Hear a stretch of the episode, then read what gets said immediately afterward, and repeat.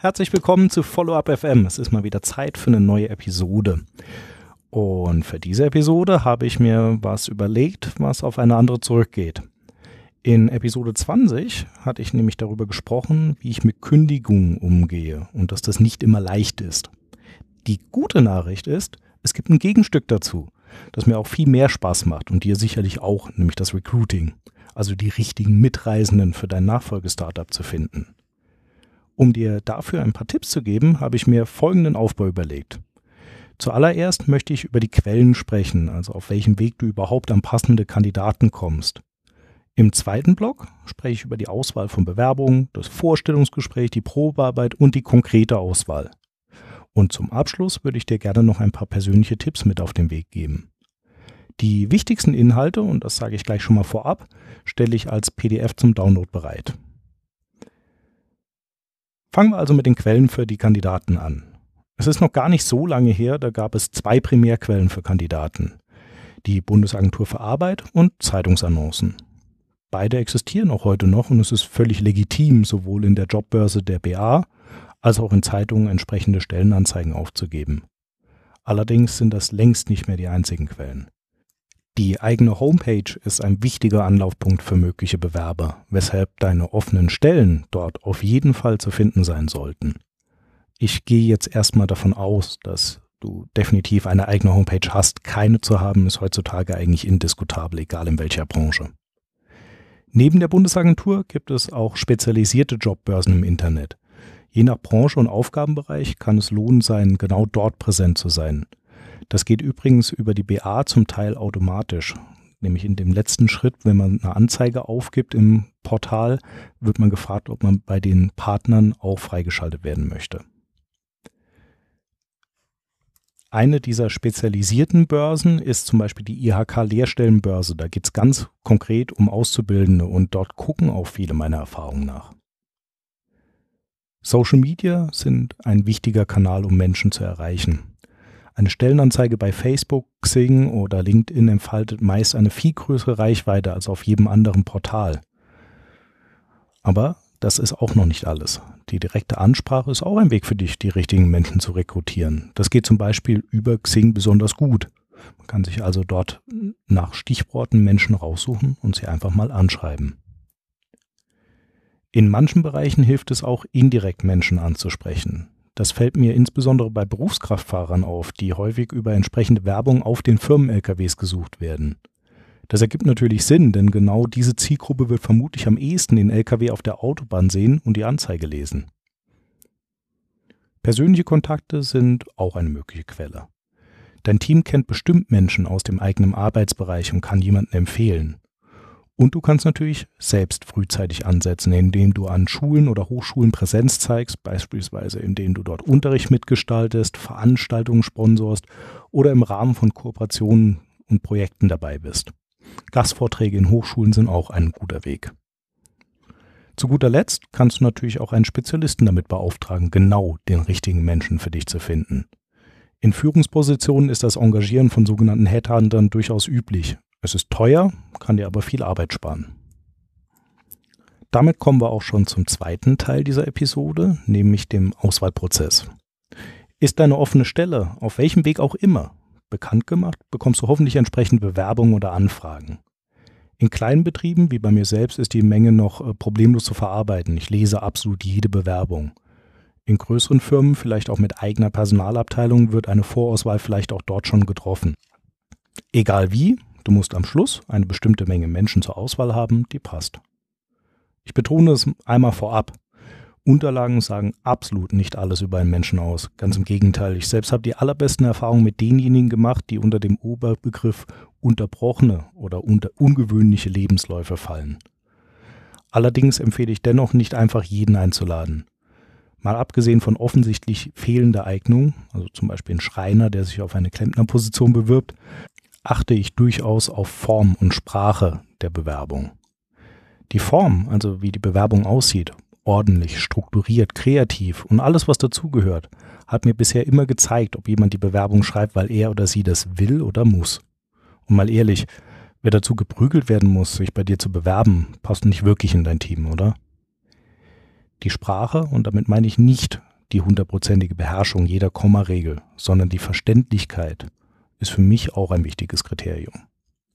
Letztendlich musst du deine Kriterien für dich definieren. Mit zunehmender Erfahrung wird es in jedem Fall leichter. Ein paar Tipps habe ich im dritten Teil dieser Episode. Was an Kandidaten dann übrig bleibt, will ich persönlich kennenlernen. Ich empfehle dir, einen Teil des Gesprächs dann auch klassisch zu halten. Es gibt Fragen und Themen, die einfach erwartet werden, die es auch für beide Seiten leichter machen. Als grober Leitfaden dienen mir immer drei Fragen, die ich durch das Gespräch beantwortet haben will. Nämlich, warum diesen Job? Warum bei mir? Und was sollte ich sonst noch wissen? Ich habe darüber hinaus noch die Erfahrung gemacht, dass ein Teil Abweichen von der üblichen Form durchaus hilfreich sein kann. Dazu gleich noch ein bisschen mehr. Je nach Stelle kann es sehr sinnvoll sein, ein Probearbeiten oder ein Praktikum zu vereinbaren. Gerade im Handwerksbereich ist das durchaus üblich. In meinem Fach ist es schwieriger, da es wenig einfache oder standardisierte Aufgaben gibt, die betrachtet werden können und die dann irgendeine Aussage über die Eignung des Kandidaten treffen. Hast du alle Informationen zusammen, die du brauchst, solltest du die Kandidaten ranken. Mir hilft dabei eine gewichtete Matrix in Excel, wenn ich entsprechend viele Kandidaten habe. Und ganz ehrlich gesagt, fließt da auch ein wenig Bauchgefühlfaktor ein, auch wenn Heiko Banaschak, mit dem ich dazu auch schon mal einen Podcast gemacht habe, das nicht so gerne hören wird. Und damit sind wir auch schon im dritten und letzten Teil der Episode angelangt, den persönlichen Tipps und Tricks rund um das Recruiting. Gleich vorab, ich habe dabei schon einige Fehler gemacht und vielleicht kannst du dir einige davon sparen. Lass mich bei den Quellen beginnen. Hier solltest du unbedingt darüber nachdenken, wie du deine Zielgruppe erreichst. Das Beispiel mit einem Aufdruck auf einem LKW ist absolut genial.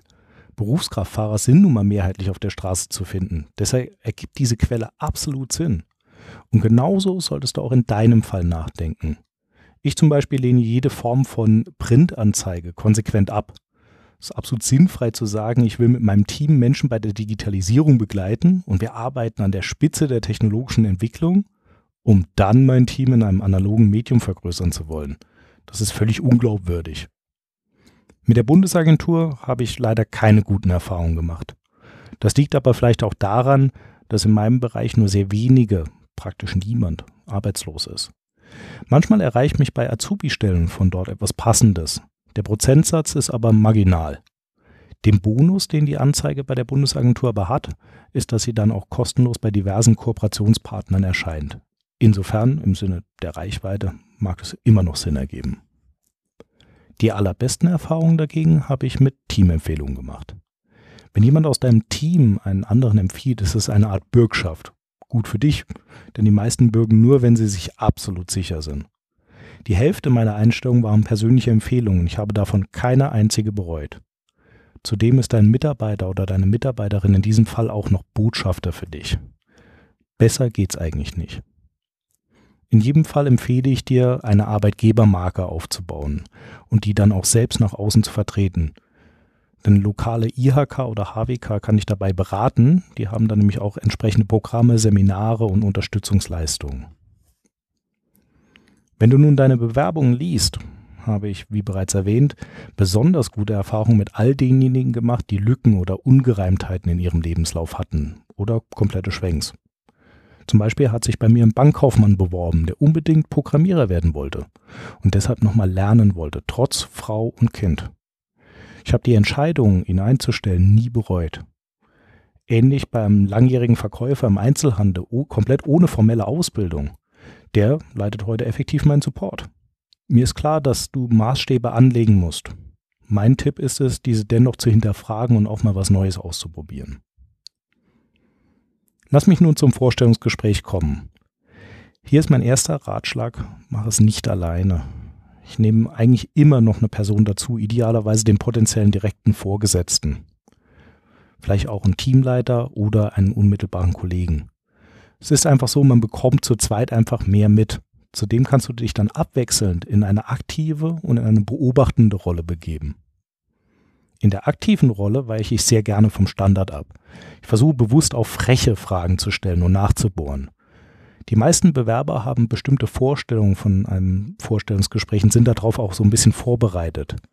Das sagt mir aber dann wenig über den Menschen. Deshalb stelle ich auch mal so Fragen wie, wie gehen Sie damit um, wenn ein Vorgesetzter Ihnen Unrecht tut? Und was, wenn der Chef das ist und Sie absolut genau wissen, dass er Mist erzählt? Dazu kommt, dass ich lieber die richtigen Menschen einstelle, denn Kenntnisse kann man immer noch erlernen. Da bohre ich dann gerne mal nach, indem ich mir das ideale Arbeitsumfeld beschreiben lasse, den idealen Arbeitgeber oder die wichtigsten Werte abfrage. Übrigens, dabei wird gerne mal etwas geflunkert. Dem kannst du etwas begegnen, indem du dann einfach mal nachfragst, woran man den betreffenden Wert jeden Tag bei dem Bewerber erkennen kann. Wenn er darauf keine Antwort hat, war es vermutlich nicht wirklich sein Wert. Von Heiko Banaschak habe ich in einer tollen Folge des Business Podcasts Saarland, die ich in den Shownotes verlinke, gelernt, dass statistisch Intelligenz und Resilienz wichtige Vorhersagen über die Eignung und den zukünftigen Erfolg zulassen. Da ich selbst das Recruiting mache, geht es bei mir wesentlich weniger wissenschaftlich zu. Eine Frage, die er als Beispiel nannte, benutze ich seitdem aber regelmäßig und bin ihm dafür unheimlich dankbar. Er empfahl, den Kandidaten zu bitten, eine Situation aus seinem Leben zu benennen, in denen er sich trotz Widerstand durchgesetzt hat, um so ein bisschen an das Thema Resilienz anzuknüpfen. Die Frage nutze ich seitdem fast immer. Mein letzter Ratschlag an dich, korrigier deine Fehler. Du wirst nicht immer die richtige Auswahl treffen. Du wirst dich auch mal täuschen lassen. Das ist mir auch schon passiert. Das ist aber nicht tragisch, solange du dann konsequent diesen Fehler auch wieder ausmerzt. Dein Team reagiert sehr sensibel auf sprichwörtliche faule Äpfel. Nimmst du ihn dann nicht schnell aus dem Korb, gefährdest du letztendlich das gesamte Team. Und das solltest du wirklich, wirklich ernst nehmen. Die Zusammenfassung der heutigen Episode spare ich mir aus einem ganz einfachen Grund. Ich habe ja schon am Anfang gesagt, dass ich die wichtigsten Inhalte als PDF zum Download stelle und dieser Download-Link ist am Ende dieser Folge in den Show Notes auf www.follow-up.fm verlinkt. Wie immer würde ich mich sehr freuen, wenn du meinen Podcast weiterempfiehlst, wenn du ihn bei iTunes bewertest und idealerweise eine Rezension hinterlässt, weil mir das hilft, mehr Menschen zu erreichen. In diesem konkreten Fall würde ich mich auch noch ganz besonders über deine persönlichen Recruiting-Tipps freuen. In Kontakt kommst du jederzeit problemlos. Die ganzen Möglichkeiten dazu sind ebenfalls auf meiner Homepage verlinkt. Bis dahin wünsche ich dir alles Gute mit deinem Nachfolgestartup, viel Erfolg bei deinem Recruiting und bis zur nächsten Episode von Follow Up FM.